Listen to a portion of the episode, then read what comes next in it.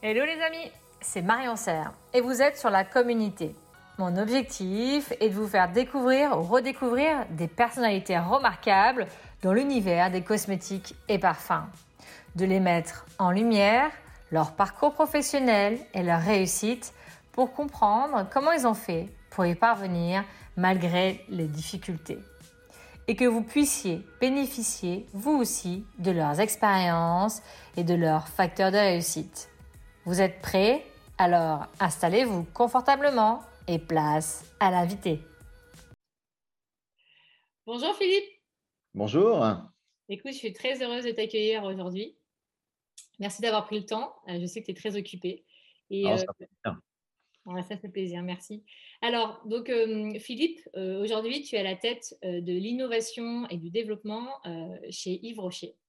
Et euh, j'ai découvert... Euh, Je t'ai découvert euh, il y a un petit bout de temps parce qu'on travaille ensemble sur des projets d'innovation et d'intelligence collective.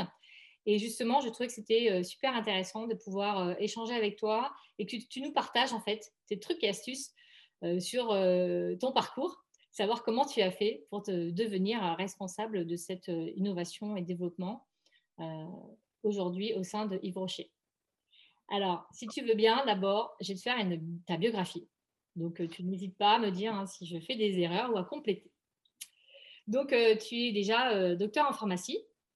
Tu as fait un D E A en biologie cutanée et cosmétologie. Tu as commencé, donc tu as, tu as fait un doctorat.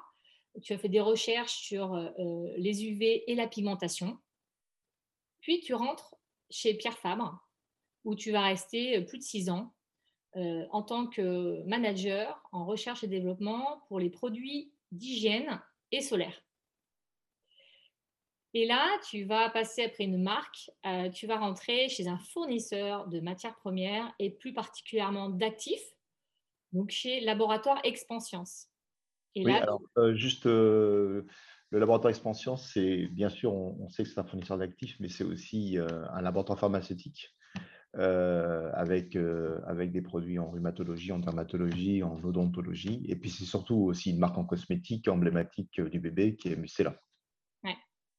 Et du coup, donc, tu vas être euh, à la tête, tu commences en tant que manager euh, recherche et développement et tu vas finir euh, en tant que, euh, à la tête de l'innovation et de la recherche et développement.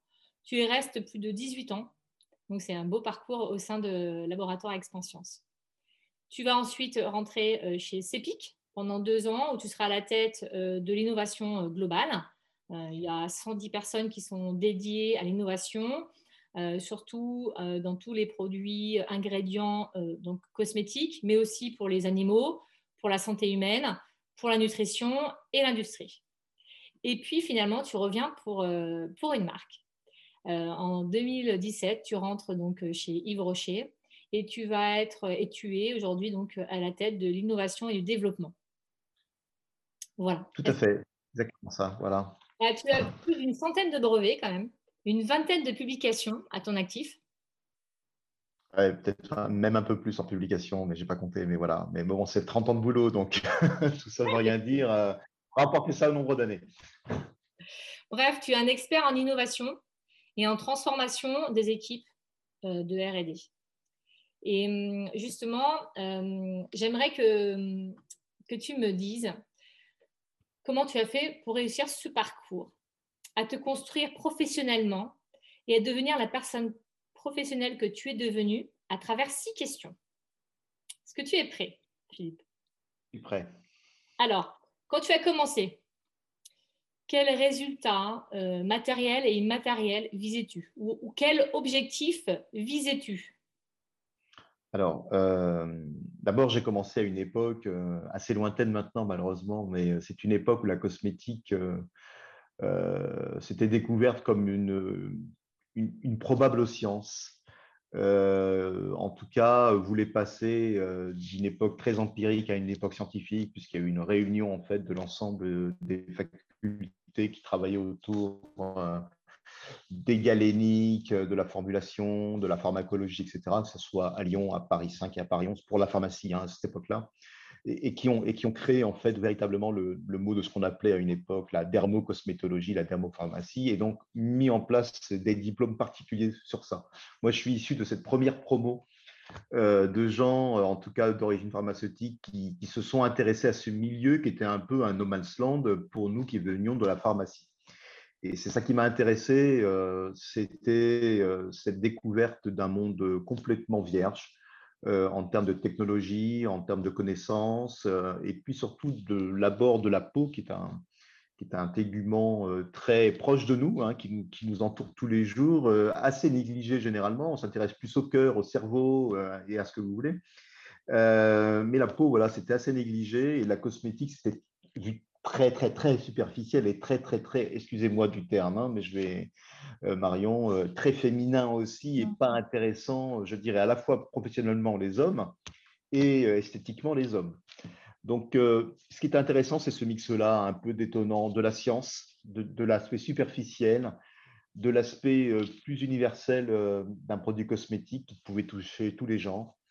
Euh, et, et qui permettait quand même d'avoir euh, probablement, mais je ne le savais pas au départ, hein, euh, je dirais une ouverture d'esprit et, et une envie de découvrir qui était forte. Alors qu'en pharma, c'est extrêmement guidé, cadré, euh, je dirais presque stérilisé, euh, et en pharma industriel, hein, euh, ph- pharmaceutique pure. Euh, la cosmétique, pour moi, bah, ouvrait un peu les chakras de, de la curiosité, de la découverte. Donc, c'est ça qui m'a attiré en produits cosmétiques.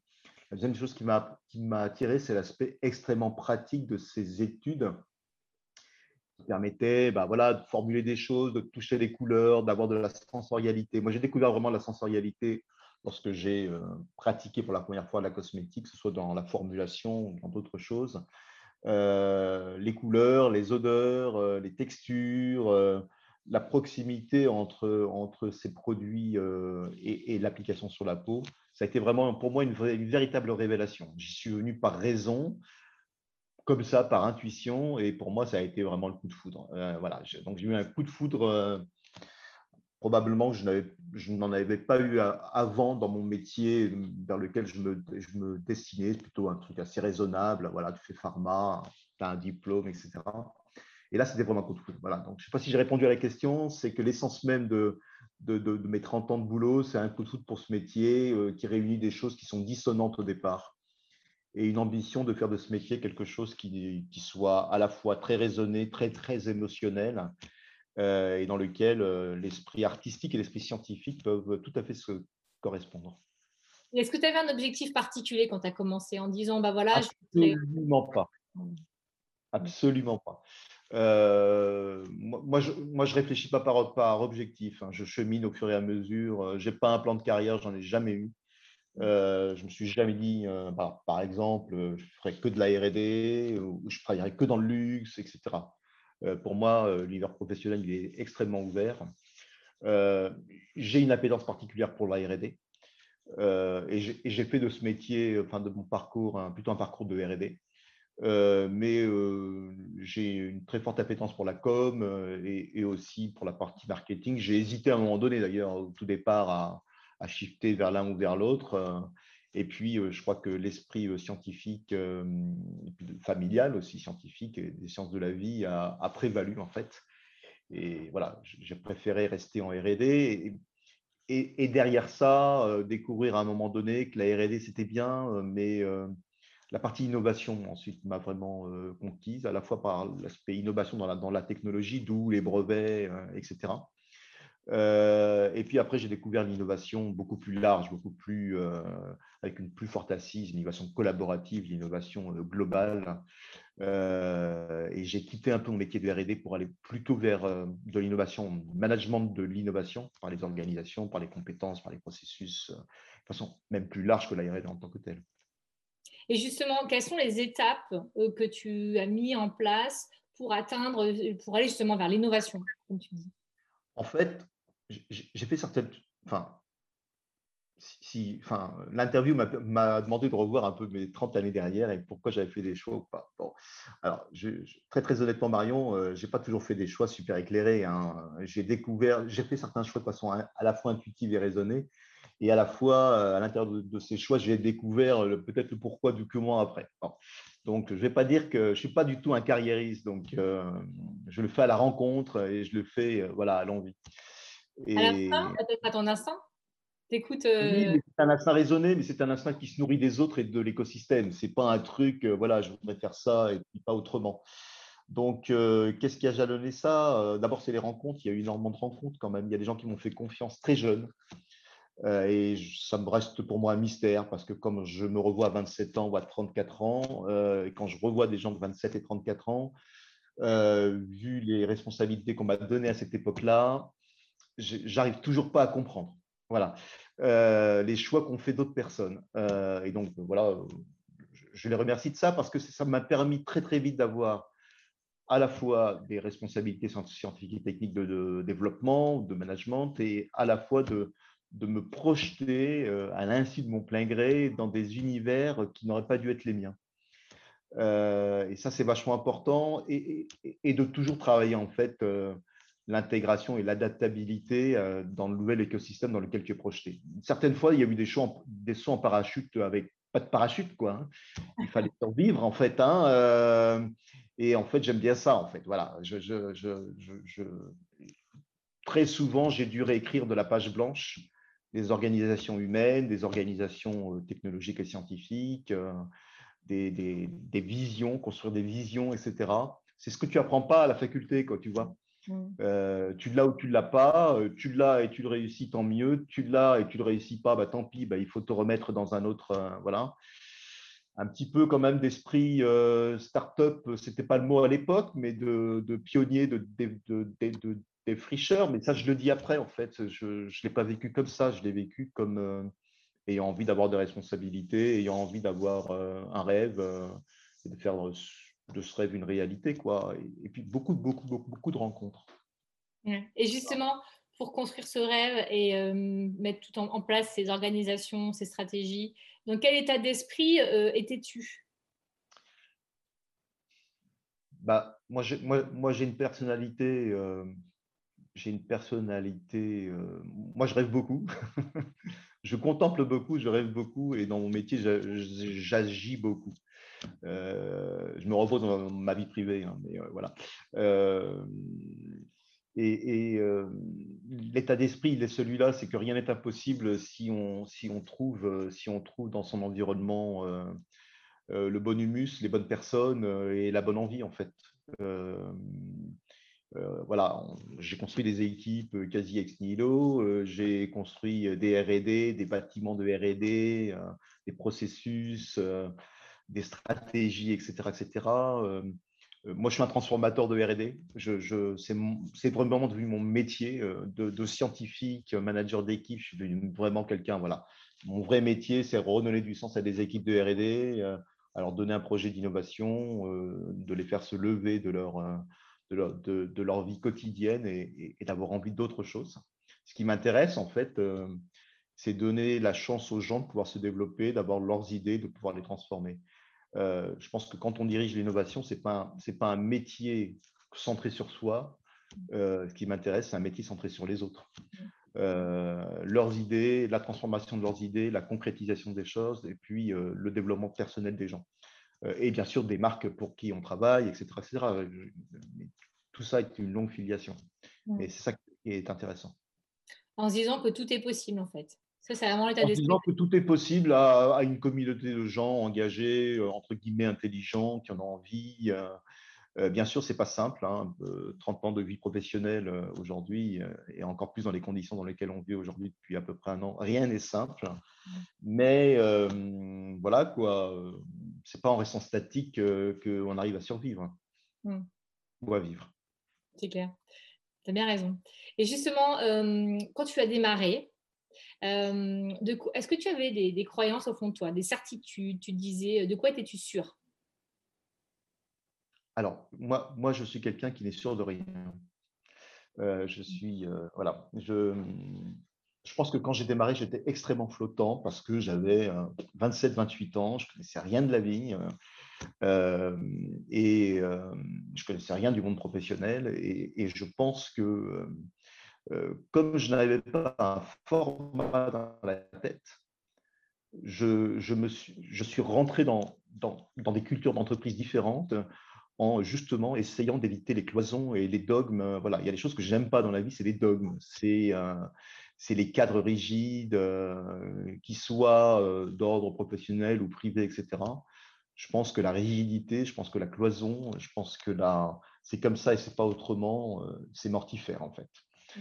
Donc, euh, que ce soit en changeant d'entreprise, en changeant d'équipe, dans la même entreprise, en, renou en renouvelant son métier ou en revenant ses responsabilités, ça te force en fait à avoir une adaptabilité de tous les instants, et ce qui est quand même l'essence même de la vie et des sciences de la vie, puisque l'évolution n'est qu'une adaptabilité. Les, on dit toujours que les dinosaures sont morts de fait qu'ils ne sont pas adaptés, ce qui n'est pas la réalité.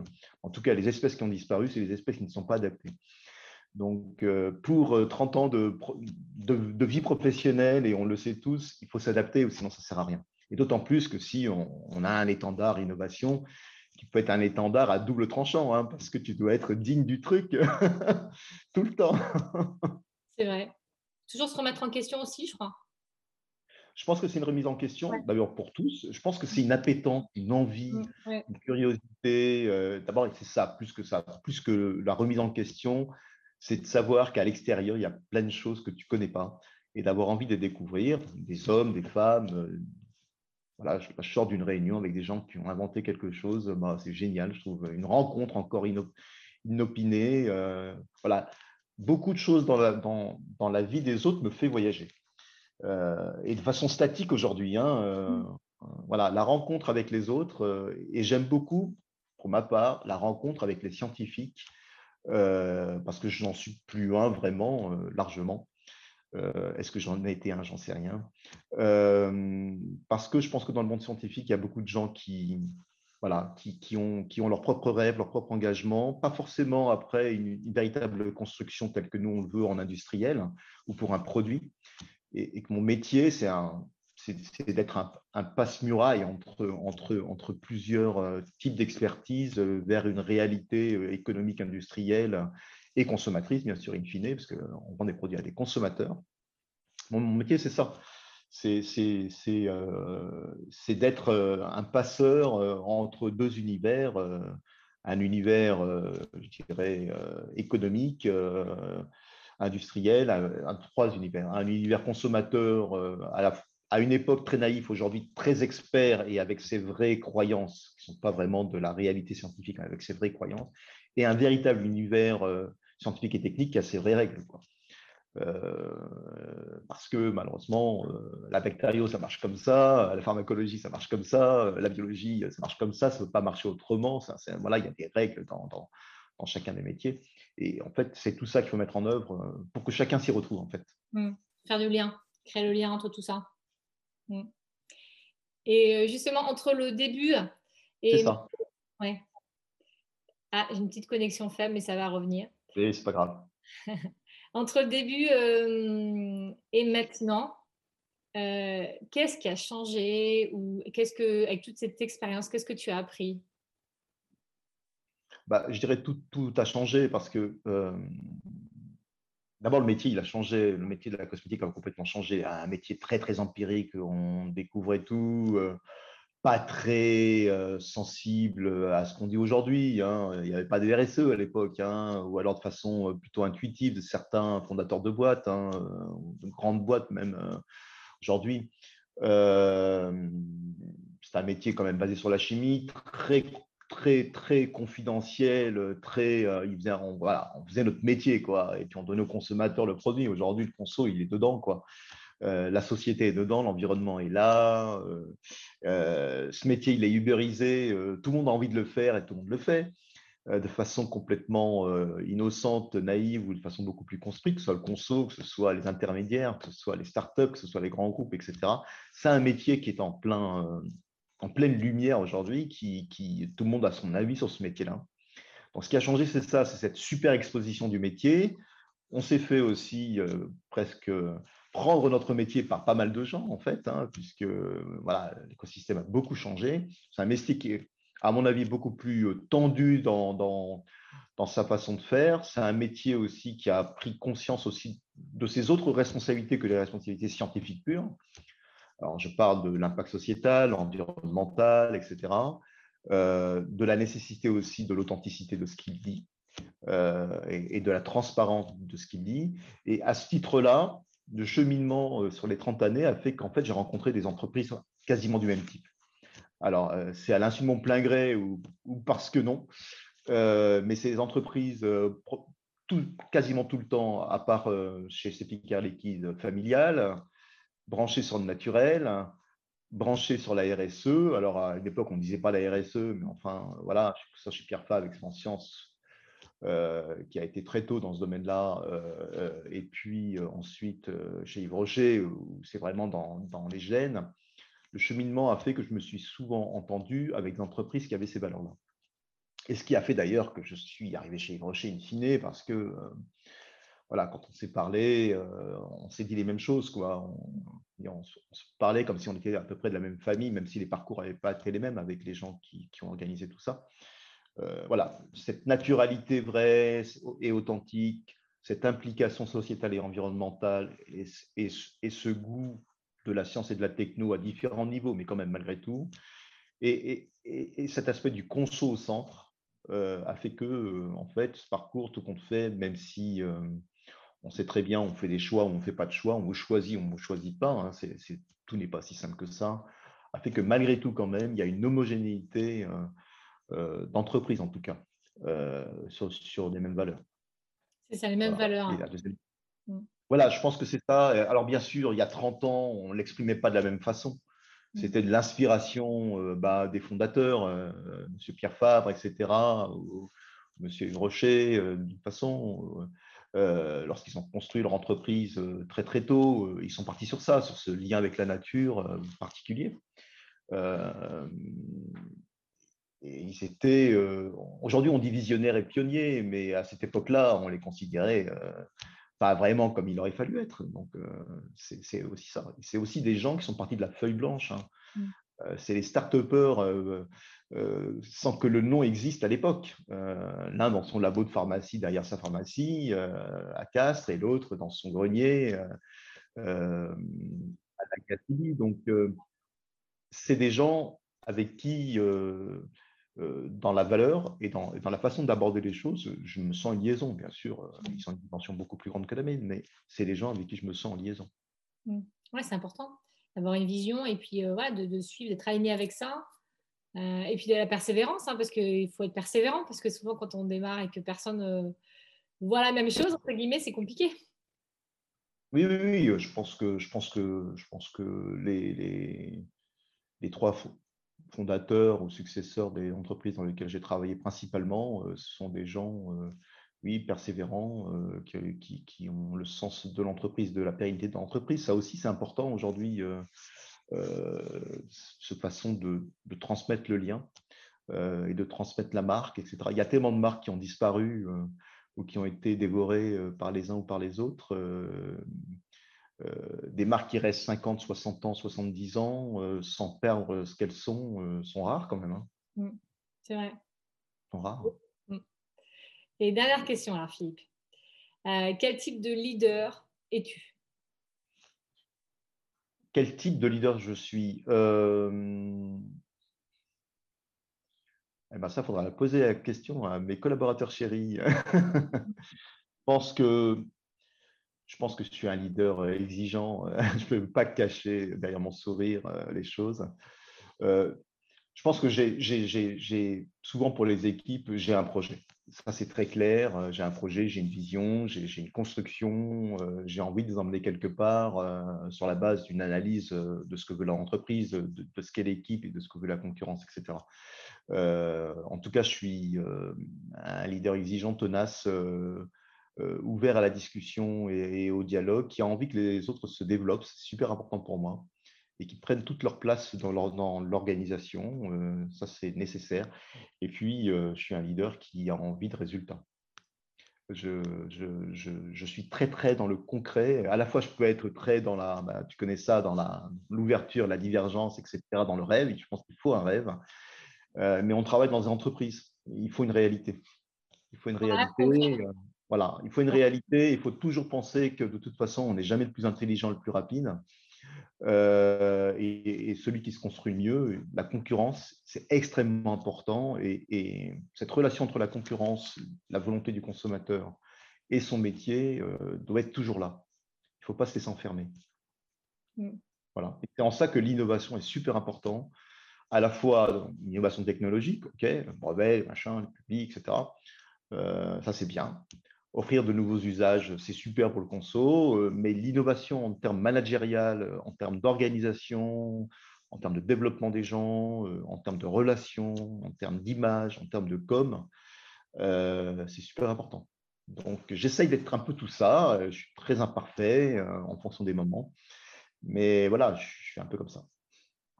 Ah, super. Bah, merci beaucoup, Philippe. En tout cas, merci pour ta sincérité, d'avoir euh, bah, voilà, tout partagé avec nous. Ça fait plaisir de voir euh, qu'on peut y arriver, que tout est possible, quoi. Et qu'il faut croire et avancer. Oui, oui, oui, oui. Bien sûr.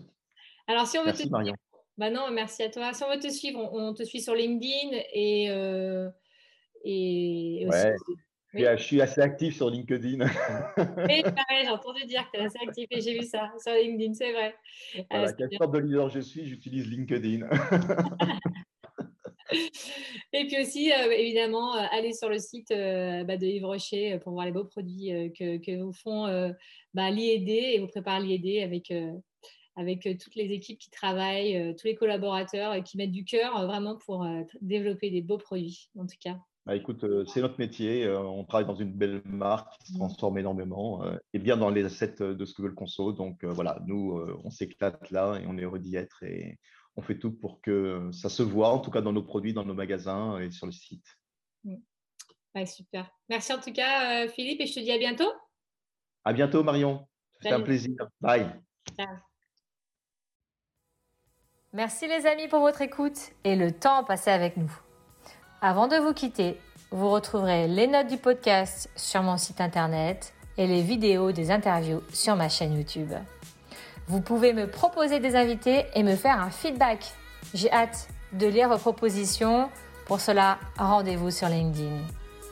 Et si ce contenu vous a plu, est-ce que je peux compter sur vous pour l'évaluer avec cinq étoiles sur votre plateforme de podcast préférée ou de mettre un avis, d'en parler autour de vous, de le partager pour faire découvrir à d'autres ces personnalités remarquables et pour m'encourager aussi à continuer l'aventure de la communauté. Merci à vous et à très vite.